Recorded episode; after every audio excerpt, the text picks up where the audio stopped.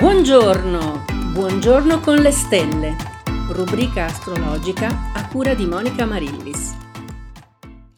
Buon lunedì quattordici febbraio duemilaventidue, buon inizio di settimana e ovviamente buon San Valentino. Io sono Monica Marillis e eh, trascorriamo i nostri quindici minuti di chiacchiere sull'astrologia e tutto quello che succede nel cielo e che si può riflettere anche sul nostro vissuto interiore ed esteriore.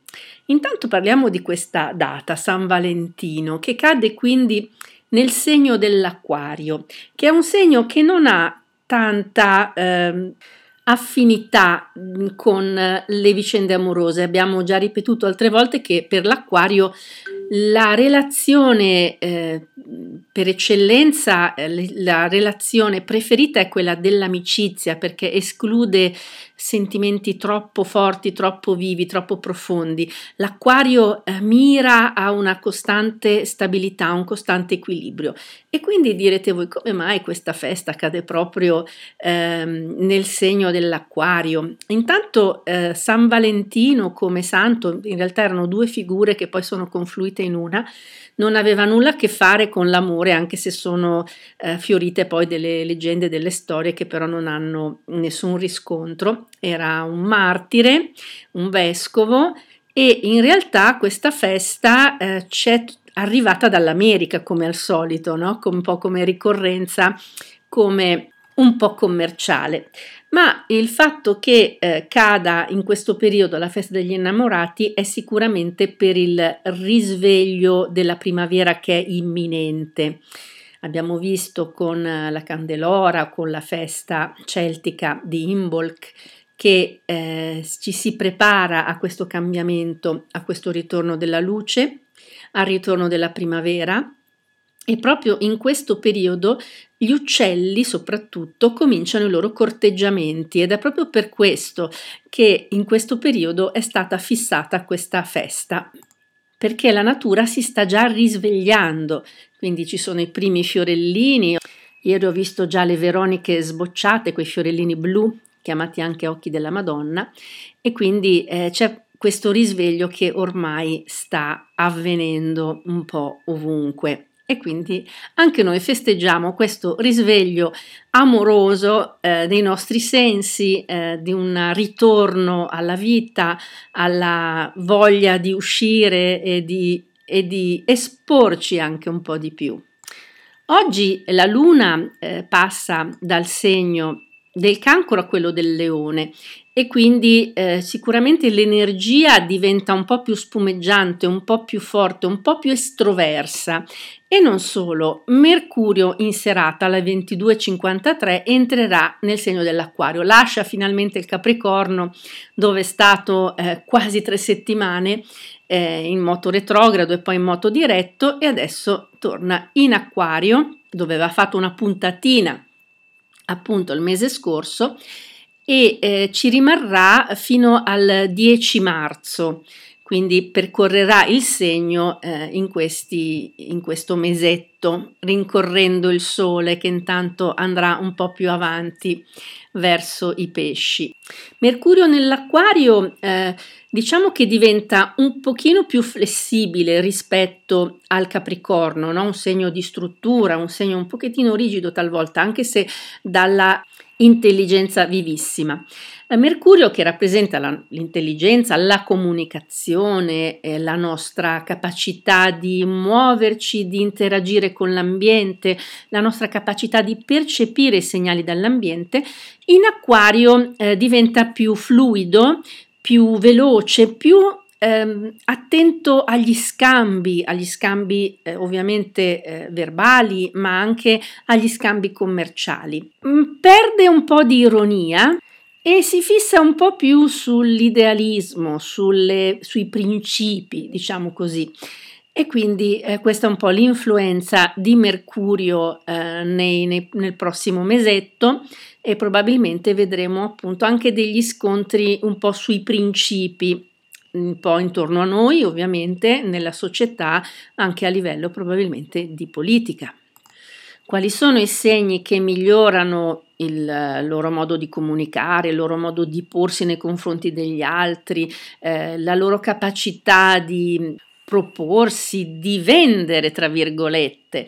Eh, ebbene, sono ovviamente l'acquario e tutti i segni d'aria, quindi gemelli e bilancia, ma anche ariete e sagittario, quindi questi segni che non sono eh, proprio appoggiatissimi eh, dai pianeti, soprattutto quelli lenti, ebbene vedranno appunto almeno questo lato eh, della loro esistenza migliorare, diventare più, eh, più forte, più leggero anche, avere questi, questa capacità eh, di leggerezza. Mercurio porta un po' questo, soprattutto nei segni d'aria, e quindi eh, vedremo questo tipo di, eh, di interazione che coinvolge soprattutto, ripeto, eh, Acquario, Gemelli, Bilancia, Sagittario e Ariete.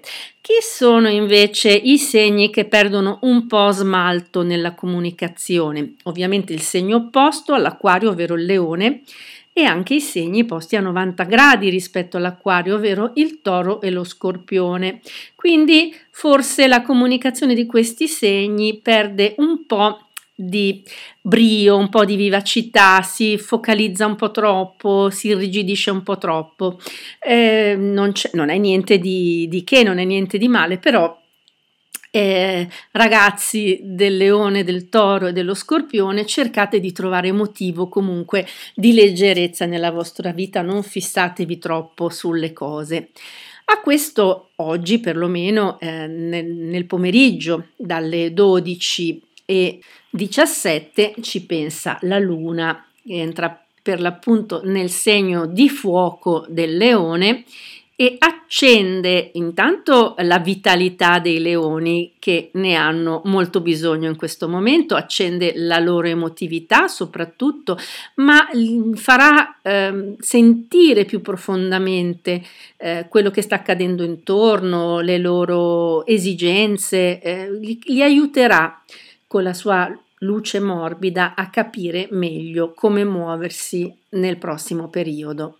È una luna calda, vitale, generosa, che ama eh, coinvolgere le persone, quindi questa emotività eh, lunare nel Leone si fa più appassionata sicuramente, quindi eh, possono fiorire dei flirt, delle belle storie in questi due giorni e mezzo con la Luna in Leone. E chi ne approfitta al meglio? Quindi oltre al Leone, ovviamente gli altri segni di fuoco, quindi l'Ariete e il Sagittario, ma anche Gemelli e Bilance. Sono sempre quei segni che hanno bisogno un po' più di sostegno, quindi siamo contenti che eh, prossimamente avranno qualche supporto in più. I segni invece sollecitati un po' troppo in modo veemente, diciamo, da questa luna già eh, passionale, già forte nelle sue manifestazioni emotive, sono Toro, Acquario e Scorpione. E tra l'altro la luna, quando entra eh, nel Leone, fa proprio eh, un'opposizione con Mercurio, per cui eh, nella mattinata e nel primo pomeriggio forse le persone nate a cavallo tra Cancro, Leone e eh, quelle anche nate a cavallo tra Ariete, Toro e tra Bilancia e Scorpione potrebbero essere particolarmente suscettibili, quindi non fate caso se avete qualcuno intorno a voi nati, eh, nato in quel, in quel periodo, eh, pensate che è semplicemente l'effetto di questa luna opposta a Mercurio che rende un pochino nervosi. Eh, pesci, Capricorno, eh, Vergine e Cancro non sono particolarmente toccati da questa luna in Leone, ma il Cancro ovviamente vede in mattinata oggi ancora la luna sui suoi gradi, sul, sugli ultimi gradi eh, del segno, e quindi eh, chi è nato nell'ultima decade del Cancro, del Toro, dei Pesci, della Vergine, dello Scorpione eh, può approfittare in modo particolare della mattinata, mentre invece dal pomeriggio in poi appunto saranno i segni di fuoco ed aria, a parte l'acquario, ad approfittare di più delle energie lunari, quindi anche dell'intuito che sicuramente viene accresciuto. Di Capricorno e Pesci non parliamo eh, in particolare, perché abbiamo detto e ripetuto più volte che sono i segni più forti, più appoggiati dal passaggio dei pianeti in questo periodo, per cui possono eh, solo eh, approfittare del periodo e veramente portare avanti più progetti possibile, avanti tutte le cose importanti, perché sicuramente sono avvantaggiati, ma non solo durante un paio di giornate, veramente durante un periodo eh, molto lungo, che dura mesi, per il Capricorno diciamo anni.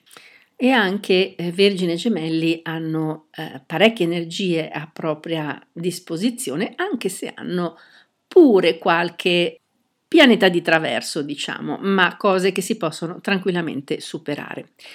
E siamo arrivati al momento dell'analisi eh, segno ascendente. Stiamo, abbiamo ormai analizzato quasi tutte le combinazioni dell'Acquario e dei vari ascendenti, rimane l'ultima, ovvero l'Acquario ascendente Pesci. Abbiamo qui due segni contigui che hanno in comune un pianeta, Nettuno. Infatti Nettuno è domiciliato nei Pesci ed è esaltato nel segno dell'Acquario. Ovviamente prende degli aspetti molto diversi, perché nei Pesci Nettuno trova Giove, trova la Luna, quindi pianeti legati alla sensibilità, alla umanità, mentre invece in Acquario trova Saturno e Urano, eh, due pianeti legati alla razionalità, al pragmatismo, alla concretezza, quindi i risultati di Nettuno sono molto diversi, ma Nettuno porta in entrambi i segni questo desiderio, questo bisogno di trasformazione, di metamorfosi e ovviamente un certo idealismo. Ora, un Acquario ascendente Pesci avrà probabilmente il Sole in undicesima o dodicesima casa. Eh, nel primo caso si accentuano maggiormente le caratteristiche dell'Acquario, nel secondo quelle dei Pesci, e quindi le manifestazioni della personalità potrebbero essere un po' diverse a seconda appunto di cosa prevale. In ogni caso eh, diciamo che questo ascendente porta una maggior, maggiore slancio, una maggiore ingenuità eh, perlomeno apparente nel modo di comportarsi di questo Acquario. Eh, ricordiamo che i Pesci sono un segno d'acqua che si focalizza sulla sensibilità, sull'emotività, a volte non prive di una certa confusione, quindi eh, queste due anime tenderanno volta a volta a prevalere, o eh, l'anima diciamo pragmatica, eh, manageriale quasi, organizzativa dell'Acquario, e l'anima eh, più sensibile, più di afflato verso i temi eh, anche spirituali eh, e, e soprattutto legati alla sensibilità. Potrebbe fare questa combinazione, eh, potrebbe creare un ottimo ambientalista, una persona appunto un attivista legato soprattutto ai temi dell'ambiente. Il punto debole potrebbe essere la tendenza a sognare ad occhi aperti e a perdere di vista le cose pratiche concrete, che sono quelle in cui invece l'Acquario è molto bravo e molto forte.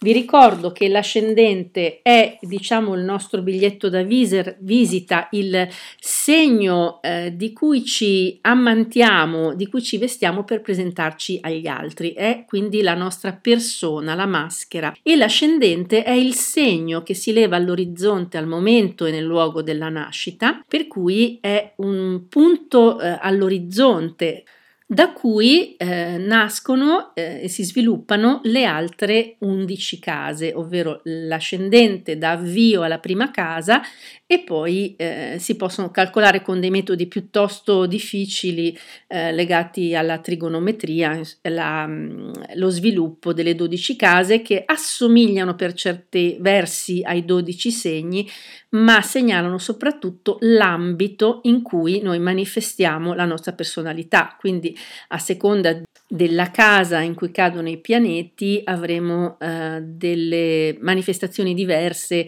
e degli ambiti che eh, assumono maggiore importanza.